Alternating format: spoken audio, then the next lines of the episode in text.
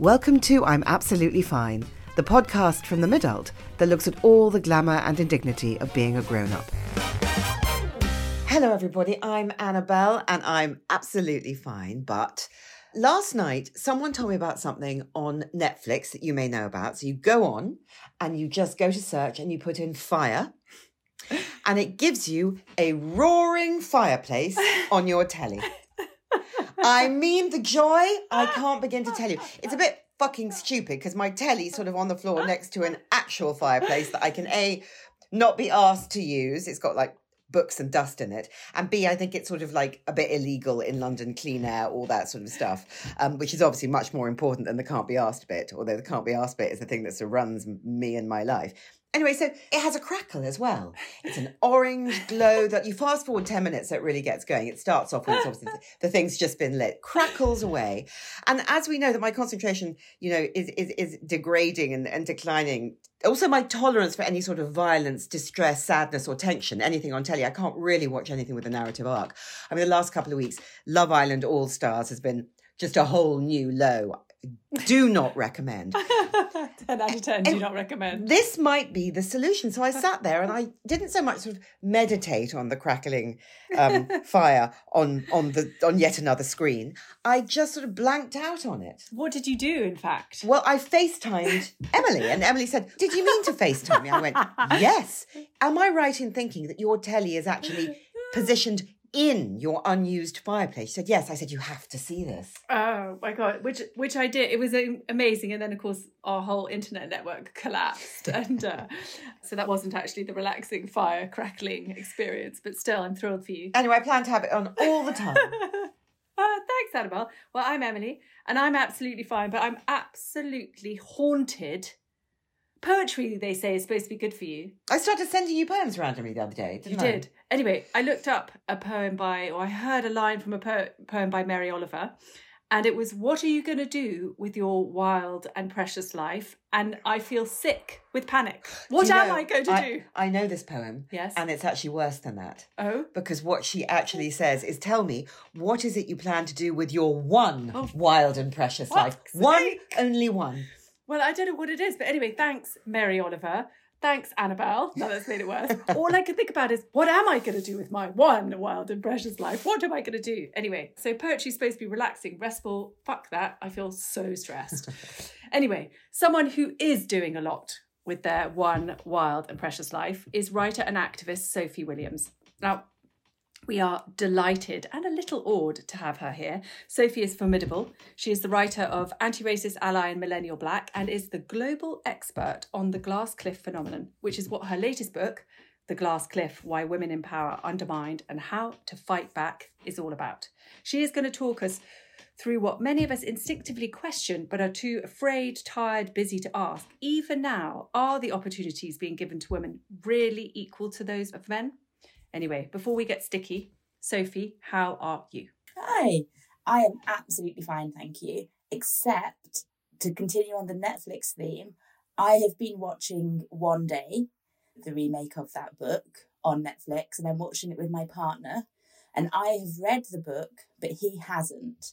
So I know that the thing is going to happen, but he doesn't and I I think tonight's going to be the night where I'm going to maybe have to like yes hold a hand or wipe away a tear, bracing like, yourself. Yeah, yeah, another unrelaxing screen experience. I had exactly the same experience where I had read the book and knew the thing, and my husband did not know. And it was awful. Really? it was awful, yes. But also partly because I felt completely to pieces as well. So it was I was ugly crying. Anyway, thanks one day. Another another piece Didn't of literature touch annoying the us. sides with me. really? Really odd. No, I, I think it's because I think that maybe um maybe in some areas, maybe I'm a bit of a contrarian. When there's a lot of hype around mm. something, mm. I find it very hard to emotionally respond to it. And it's happened again and again, hasn't it? Yes, it does. And so I just, it was very strange. One day I really thought that I react to Schmaltz very emotionally. Nope, nothing. Just turned it off and carried on with my business. Wow, less emotionally moving than the fireplace, maybe. yes. I mean, you know, I'm reducing and contracting as a person, as a human soul. But I did respond emotionally to your book, The Glass Cliff, Yeah. um, which is, uh, you know, another wonderful conversational, emotional, angry, elegant piece of research and prose from from you, your third book. And I think that we could start, wouldn't we, by telling people who, who maybe do know what the glass ceiling is, but don't know what the glass cliff is, what it actually is. And can you just explain to us what the glass cliff is? Absolutely.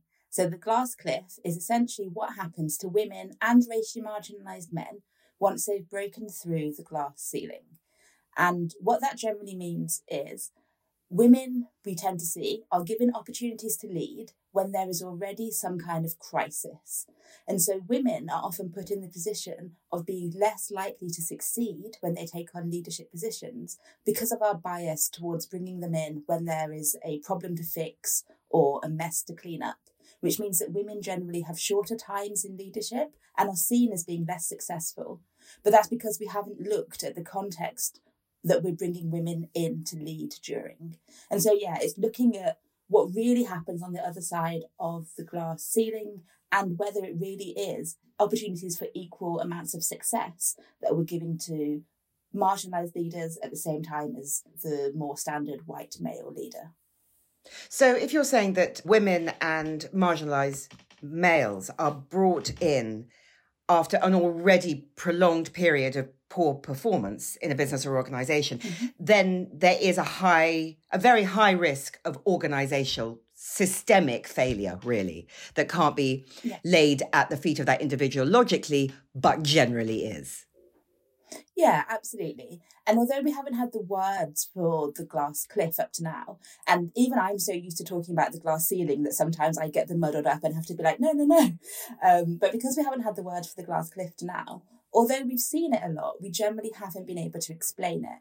And so I think if you live in the UK, one of the easiest examples to point to is Theresa May um, becoming Prime Minister. She became Prime Minister after David Cameron had led the UK to the Brexit referendum. Theresa May had been pro Remain, but once the referendum had decided to to exit to Brexit, none of the men who led us to that point were there. Nigel Farage stepped away, Boris Johnson suddenly didn't want to be there anymore, David Cameron disappeared, and Theresa May took on this role of having to lead the country through this moment of crisis. And really, it's her name that gets associated with that period rather than any of the men who took us to that point. She was led to that moment, and it's really, I always want to be like, I'm not a Tory, but she's the easiest person to point to in a public sense. Um, so yeah, she took on this this problem. There was already a mess. She became associated with it, and then she was able to be pushed out and replaced by a man when it came to actually doing the final job of getting a deal over the line. And we see that over and over again with different women in different situations. It's depressing, isn't it? Because we all have got very used to and almost comfortable with, you say this in your book, the narrative of progress and positive change, hmm. girl bosses, CEOs, having it all. And yet, will you just tell us about the speech that you heard that alerted you to this phenomenon and some of the things that were within that particular speech? I think it was the UN, was it? Yeah. So when I was last year, I was selected to be a UK delegate to the United Nations Commission for the State of Women conference, which is an annual conference held every year. And that was cool and amazing. And I couldn't believe I got to be like a UN delegate. That was incredible. And so I went to the first session and it was opened by the Secretary General of the United Nations. And he was talking about this idea of progress and this idea of progress in women's rights. And it wasn't the speech I expected. Because instead of a speech that was celebrating all of the progress and, you know, opening this conference up for like this big, like triumphant conversation, it was talking about how much ground had been lost. It was talking about how we had years and years of incremental progress. But thanks to a mixture of COVID and emerging technologies not being equally available to men and women, women's progress had not only stalled, but it had fallen backwards. And so I think that's just a conversation that we don't have. I think we are so used to looking for the positive and we are so conditioned to talk about women's progress in these grand stories of success and how far we've come. But that just really showed me that there was a message that was repeated time and time again throughout the conference through different speakers and different disciplines and different topics. And the message just kept being like, we did make really great progress, but we are going backwards now. And I found that so shocking. Mm. Uh, just to quote you at you, sorry, from your book, the pay gap since the 70s has widened from 69% to 72%. percent mm hmm And the other thing that really struck me was again it's a it's a UN study. Pre-COVID the UN estimated we were 100 years away from um, having gender equality and in 2023 that figure rose to 300 years away globally. So it's quite the slide backwards, isn't it? It is and to to make that even more local pre COVID, that estimate of 100 years was 100 years for global gender equality. Yeah. In 2023, when they reassessed that, you know, after COVID, that is 120 years for the UK alone to achieve gender equality. That's such a huge slip back that, that no one talks about. And I think that was so much of what I wanted to do with this book overall. I wanted to take these things from really like robust, proven, respected sources and just be like, have you heard about this? Because because you should. Yeah.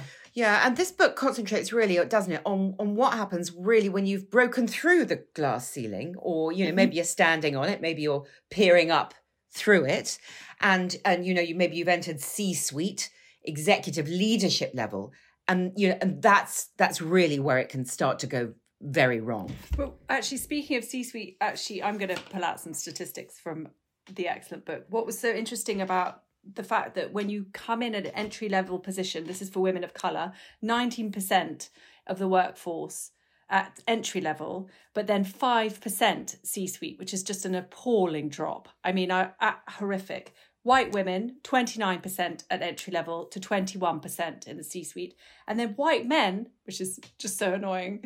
And uh, hold on to your hold on to your hats, listeners.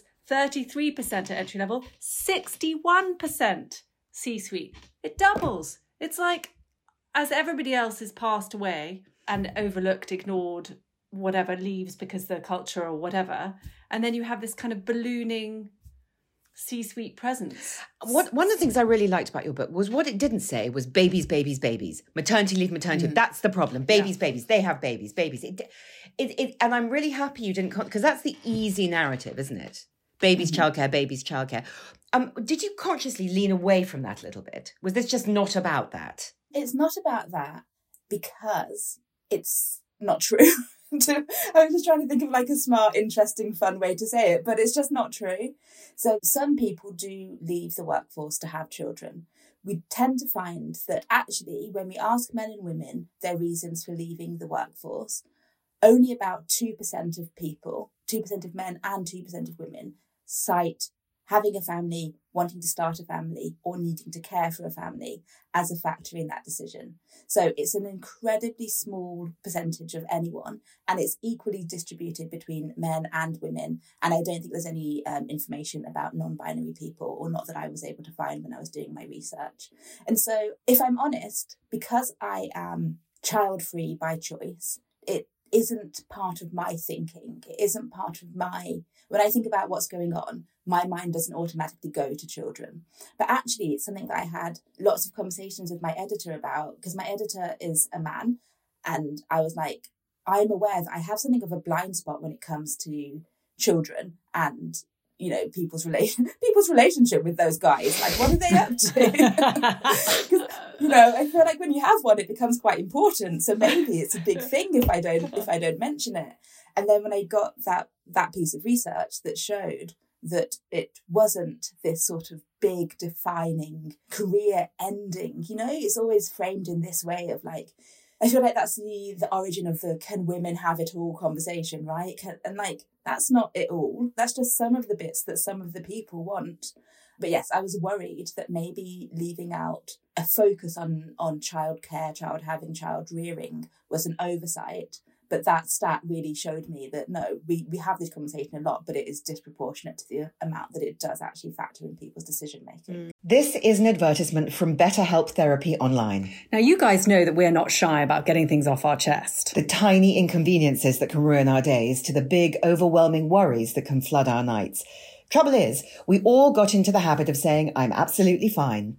Emily and I added the but specifically to get off autopilot and give ourselves the space to say what we were really experiencing. But we weren't always so free with our inner furies.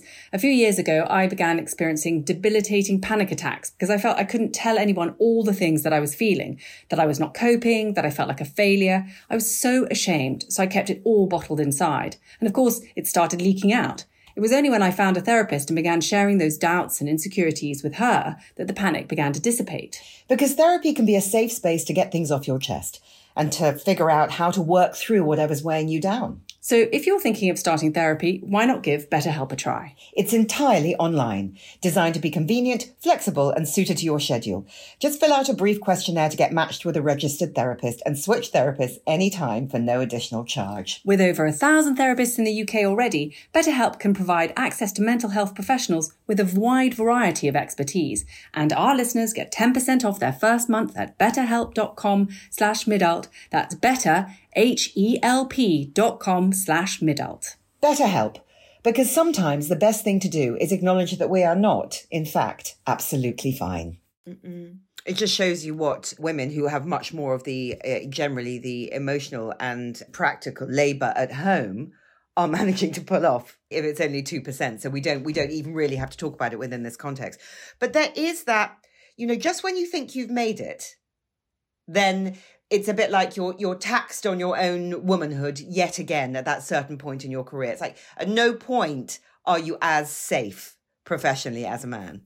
No, absolutely. And if I can just take you back to that sort of housework conversation for just a, a moment, that idea of housework, that idea of motherhood, I thought showed up in a really interesting way actually doing the research which is although women are not, it seems, choosing to leave the workforce in any great numbers because of having children or a desire to have children, we still find that women are expected, and it's part of what causes the glass cliff, to be mother, to be mother in the workplace, to be mother in the office. And that shows up by women being expected to do all of this sort of office housework kind of, of task, whether that is making coffees or taking meetings or sort of doing all of these unrecognized tasks. And one of the main reasons that we think we see the glass cliff playing out, one of the main reasons that we think we see women being more likely to be brought into a business when there is already a big problem to be solved, is this expectation of soft skills, this expectation of you know, these maternal nurturing skills. So women, it seems, are brought into these really hard to succeed in positions because we just think they'll be nice, because we think they'll be soft and caring and gentle. And if a business has already gone through a hard time, then suddenly these soft skills that it's presumed women had, which are really denigrated and not valued um, when a business is doing well, suddenly become a premium for business. They suddenly want someone to wrap them up and hold their heads and stroke their hair and say, We're going to be okay. And that I think is a big part of why we are seeing women being put into these disproportionately risky positions because there is a problem. And we think, who solves problems? Mums do. Mums are going to keep us safe. So we're going to bring in one of those to look after us through this time. You say, don't you, think manager, think male, think crisis, think female. Mm-hmm. And it doesn't make sense that we all now know this is I don't know the the the exact numbers on this but but we know that businesses with more gender diversity at board level and in leadership roles are more profitable. And yet, female CEOs are 45% more likely to be fired than male CEOs. That the maths just doesn't really work. No, none it? of the maths works. I feel like everything is an impossible lose lose situation for women in this in these contexts. So, uh, and did you find that? So, what has happened was, I think, in fact, I think you did because I think you called it the great breakup. Is that women? Mm highly skilled, brilliant women are falling away. What do you think is the awareness among the professional female working population that this is happening? None. I don't think so. I think we all know anecdotally, right? I think we all know. I had this amazing friend, this amazing boss, this amazing woman who I know. I saw her go into this tough situation I saw her take on the blame for all of the problems in that situation, even problems that started before she arrived. And then I saw her fail.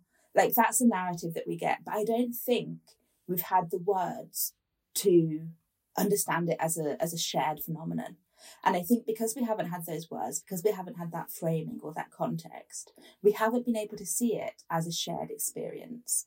Instead, the message we get back is women are not good leaders. Women don't lead to success. And that's because there are so few female leaders, I think, we can pick out individuals and use them as totems or emblems or symbols of all of women's abilities to lead.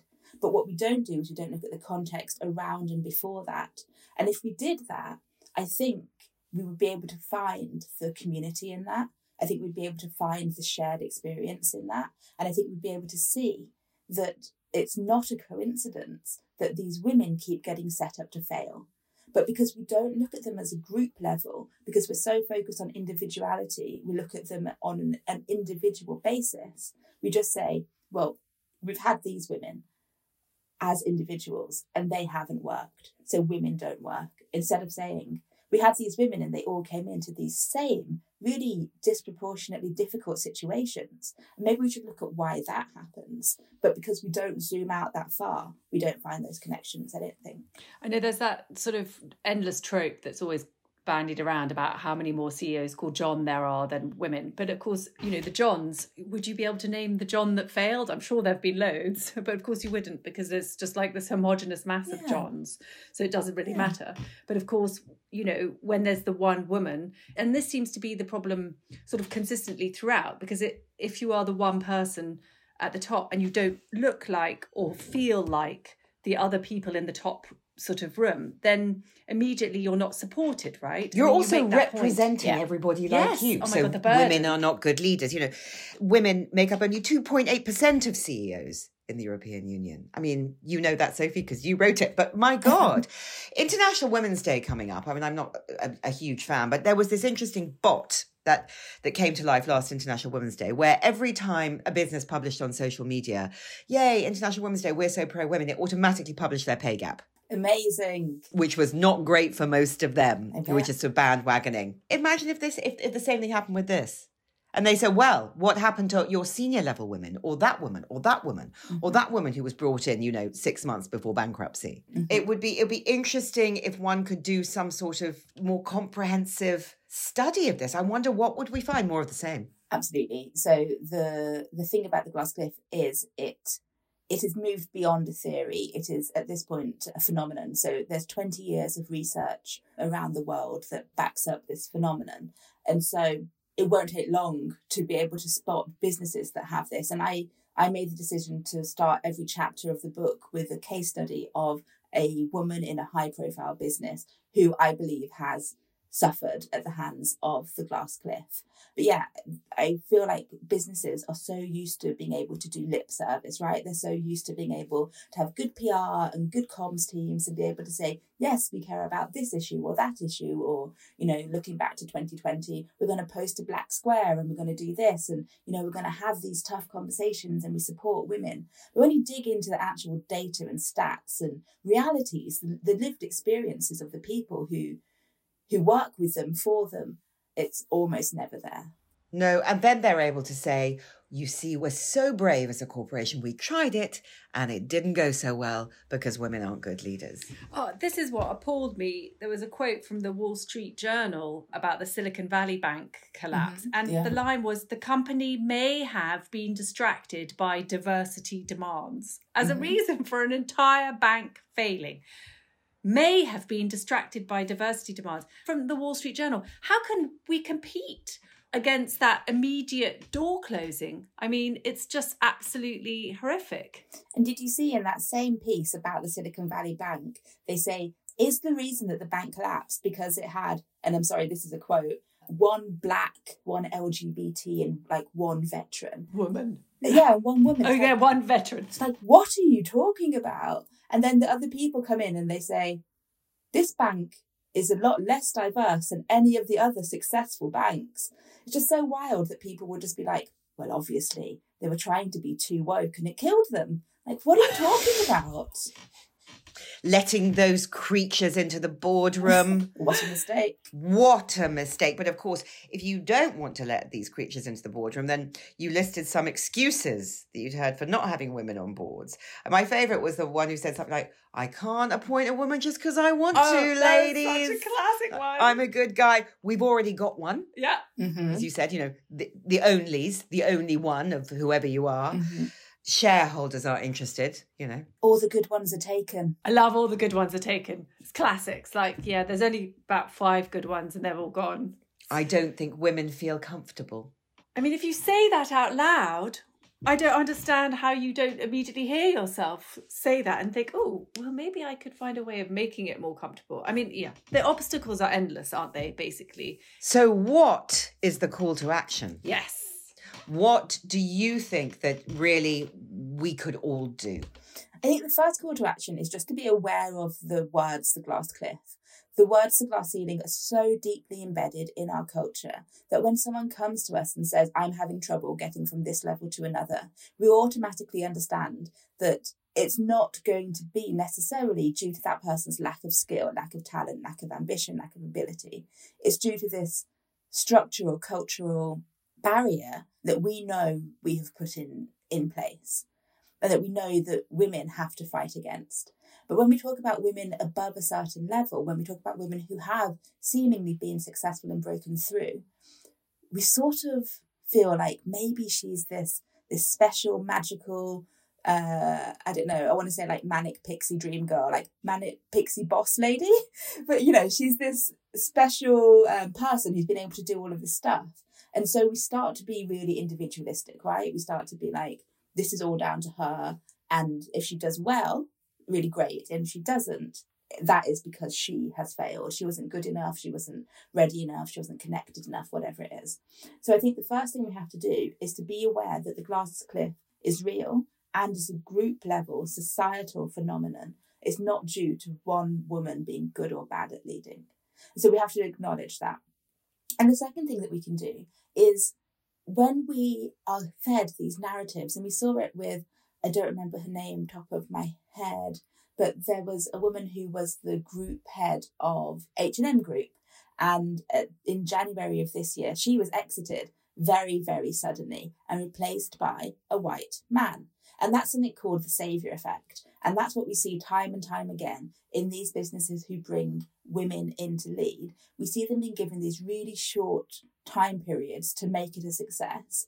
And if they don't, and often they don't because they are not given the same tools, the same time, is the same support as their male counterparts. They are thrown off the edge of the cliff. They are, you know, they lose their jobs and they lose their reputations along the way. So when we see these stories, like we saw with the group head of H&M a couple of weeks ago, like we see sometimes in the conversation around Dame Sharon White, who's currently um, on the way out of John Lewis Group, we can look at the circumstances that they came into. We can look at the reality of the businesses, where they were when they arrived and where they are when they're leaving. And also, often, what we see is although we have these narratives about these businesses failing, they're actually in a much better position than they were when these women took them on. They're in a much better position than they started, thanks to the leadership and growth and ambition of these women. But businesses need, it seems, this moment of saying, we had these problems and they've become associated with this person, with this woman. And now we're solving our problems. So we're getting rid of this person, we're getting rid of this woman. We're bringing in a leader who you recognize and you can trust, and we're going to be fine from here. So I think, and I, I think a lot because I get asked a lot about what can we do. And I think the main thing that we can do is become sort of media literate to this is to start to be able to read these conversations, but to then look at the data behind them, look at the circumstance behind them, and say, this is what you're telling me, because you always tell me that women have done this bad job. But what's the reality here? So I really think just awareness of the phenomenon is an incredible starting point because it allows us to stop putting blame for perceived failure onto the shoulders of individual women and then extrapolating that out and imagining that it means that no women have the potential to be successful. Yeah, because being underrepresented creates such a burden on on the trailblazers. and then creates a culture of blame around them for their own brilliance and bravery. Yes, so I was very uh, lucky to be able to speak to both of you about the Glass Cliff before we published because I was hoping to include some interviews, and you two so kindly gave me some of your time. Um, and then my editor was like, no, no interviews. And I was like, oh, I'm so sorry. but the analogy that you drew then um, really stuck with me. And it was about a nurse and a nurse coming in and taking care of you when you're sick. And that's what these women are doing for these businesses. They're coming in and they're saying, I'm going to put myself at risk. I'm going to put myself in harm's way. I'm going to do the dirty, hard, unrecognized work of caring for you and of making you better. But then when these people get better, they just say, oh, I don't like that nurse. She reminds me of being ill. Can we get rid of her now? Yes, or even I had an operation two weeks ago, and you get your, you know, the male surgeon who slices you up and is never to be seen again. Mm-hmm. And then you get brilliant nurses who are checking your vital signs, checking you don't hemorrhage, letting you vomit into their kidney bowl, whatever it might be, giving you the painkillers you desperately need. And as you say, if there was a nurse that was a bit unfriendly, you'd say, "Oh, I didn't like that nurse." Rather, who you know, it, when it's four in the morning and she's incredibly overworked, rather than where's the fucking surgeon Mm-hmm. when it went wrong? If it was to go wrong, it would be on the nurse's watch that it went wrong Yeah, that's true, actually. Because the surgeon's gone to play golf. Yes. And talking about this sort of surgeon at the top who gets to save the day and have that sort of great moment, and then all of sort of that difficulty of that care work, that ongoing care lies with the nurse. And I think we've also spoken about how we often see men at the very top of businesses, top of organizations, taking the top jobs with the top salaries and having that sort of visible leadership. And that's that's true even in industries where women are really overrepresented. So we talked at the start about how white men start with much less representation and that grows up to 61%. That makes them the only group, the only demographic group whose representation grows as you get to the C-suite. But yeah, in, in industries that are traditionally feminine, and those are things like care work, those are teaching, those are hospitality, those are, you know, things linked to making a nice environment and reminding you of being at home. We see what's the opposite of the glass cliff playing out. And that's called the glass escalator. And that means that in businesses that are disproportionately women, in industries that are disproportionately women, to take nursing as an example, although women make up the largest group of that overall, men still float to the top. Men still get to ride that invisible glass escalator to the very top of those careers.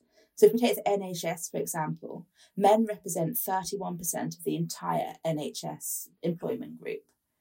But when we look at the highest paying jobs, although they're just 31% of the entire NHS, men represent 42% of the highest paying jobs in the whole organisation.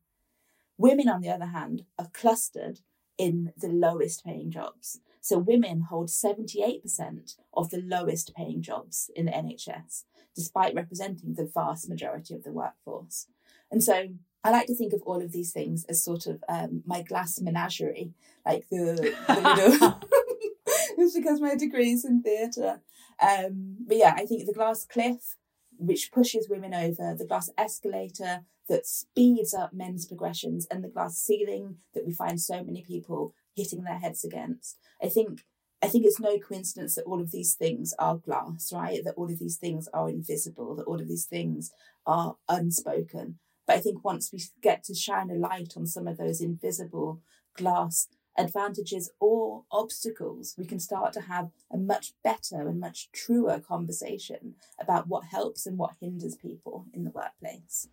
Because lest we forget, women are now better educated, you know, than men. So they're going in well qualified, Mhm. and that is being taken from them. You know, and also right at the beginning, will you just remind us what the, the missing rung is on the career ladder? The broken rung. Absolutely. So the broken rung is using that metaphor of career progression as a ladder, a career ladder that you climb. So that broken rung, that rung is that first step from a role, um, something that we call in big tech like an IC role, an independent contributor, someone who doesn't have a team that they're managing. So that's first step from an IC role to a management role, that first step on the management ladder. Now, for every men, for every 100 men who take that first step, only 87 women take that first step.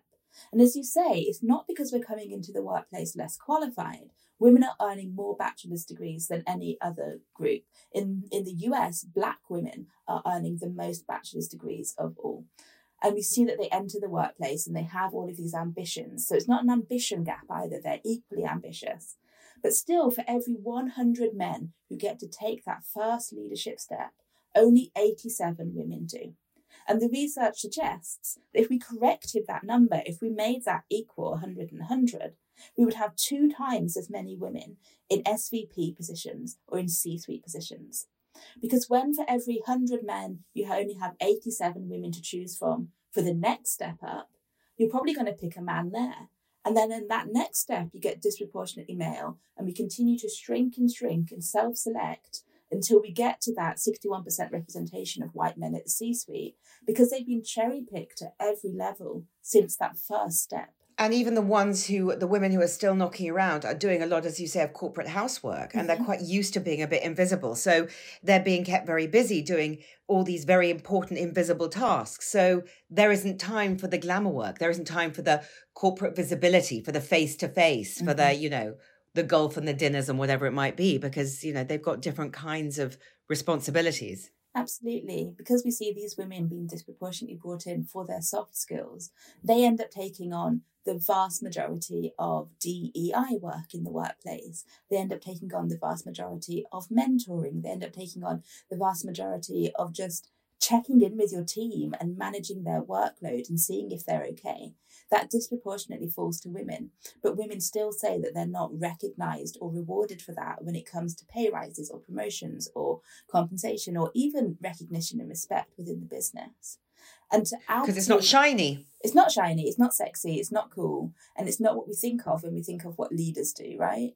You know, kind people, nice people, mums take care of you, but leaders are busy. They're not going to hold your hand. Yeah, exactly. I think that's also the the the sort of the great tragedy of all of this as well is that women are just sort of downgraded for their potential, mm. and you just you you I really wonder about how how those metrics are kind of worked out but I do understand it. I have been there. I have felt that I was not seen for my potential and then I and therefore I moved on to, uh, from the place I was working at. But there's something sort of heartbreaking about not being able to kind of you know translate that even with all the good work that one is doing and even though one is contributing is that sort of yes that oh, well we just can't see the potential yes let's, well we'll give this woman a seat at the table that it's just that that seat's going to have a really wobbly leg and is quite likely to collapse at any point yeah. but if it does it's probably because she has a big bottom i mean you know it's really uh, caveman stuff going on here isn't it I suppose, and as you say, one of the most useful things that we can do is just is noticing. Because mm-hmm. if you, you know, that thing when you when you you just open up a corner of your brain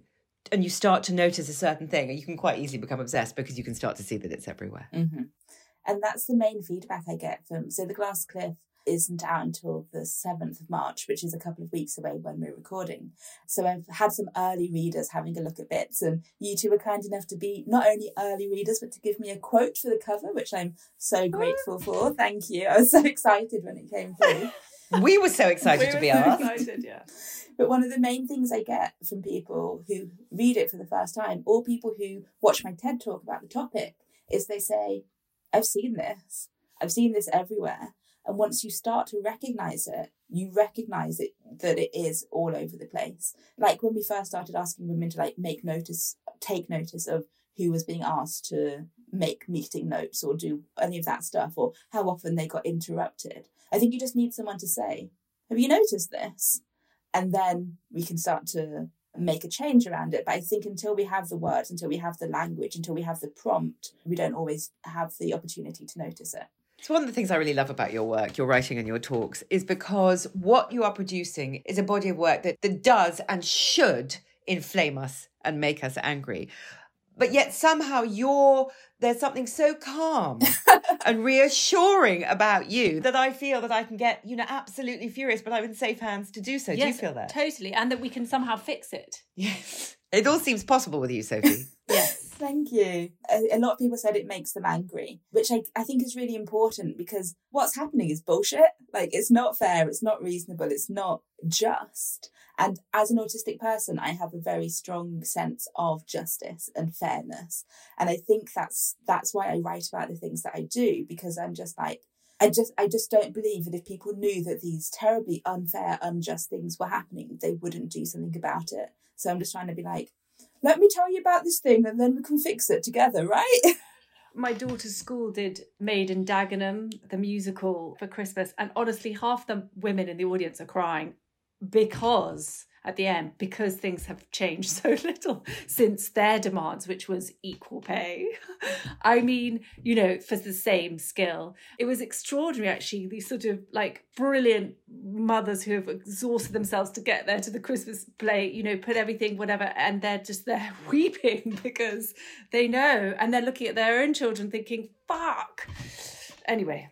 Yeah, I mean these these these women, these other mums, like and at Christmas, this super busy time, we see that even when women become super, super senior in, in the workplace, the expectations that they have of them at home don't change. The expectations that men have do change. So 58% of entry level women and just 30% of entry level men say that they do all or most of the housework in their home. When we look at the most senior men, only 13% of the most senior men say they're still responsible for the housework in their home.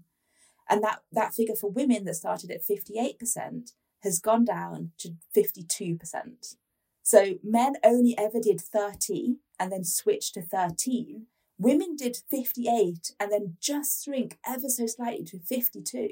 So all of these conversations that we're having about all of this work and labour that women have to do in the workplace, that's also not getting taken off them at home. So I'm not surprised that you went to a play about feminism and wept and all these like harassed women over Christmas trying to trying to just trying to live. Yeah. Oh my god, it Christmas. Was. I know. Anyway. But also the other thing that's so that we have to be grown up about it because, you know, we are now in a two income society, essentially. The maths ain't mathing. It wasn't designed that say. way. It was designed, wasn't it, for one person to be at home. But it just isn't financially possible for people to build lives like that anymore. Yes, 50% of men say that the glass cliff does not exist.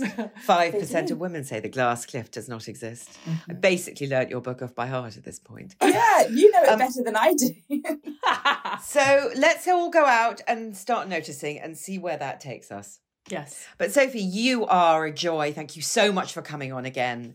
We look forward to having you on again and again and again. And um, yes, The Glass Cliff is out on March the 7th. Yes. And we wish you the best of luck with it and we urge people to have a read. Yeah, absolutely. Thanks, Sophie. Thank, Thank you so you much. so much. It's always such a pleasure to see and talk to you. Thank you for having me. You've been listening to Annabel Rivkin and Emilie McMeekan of The Midult. Our book, I'm Absolutely Fine, is out now. If you like what you hear, please rate, review, and subscribe.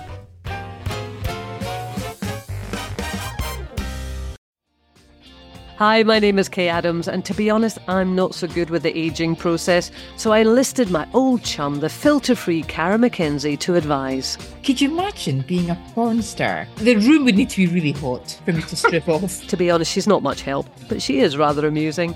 And along with some great guests Jo Brand, Andy Oliver, Anton du Beke, Ruth Langsford, and Craig Revel Horwood, darling, we are learning how to be 60. Listen wherever you get your podcasts.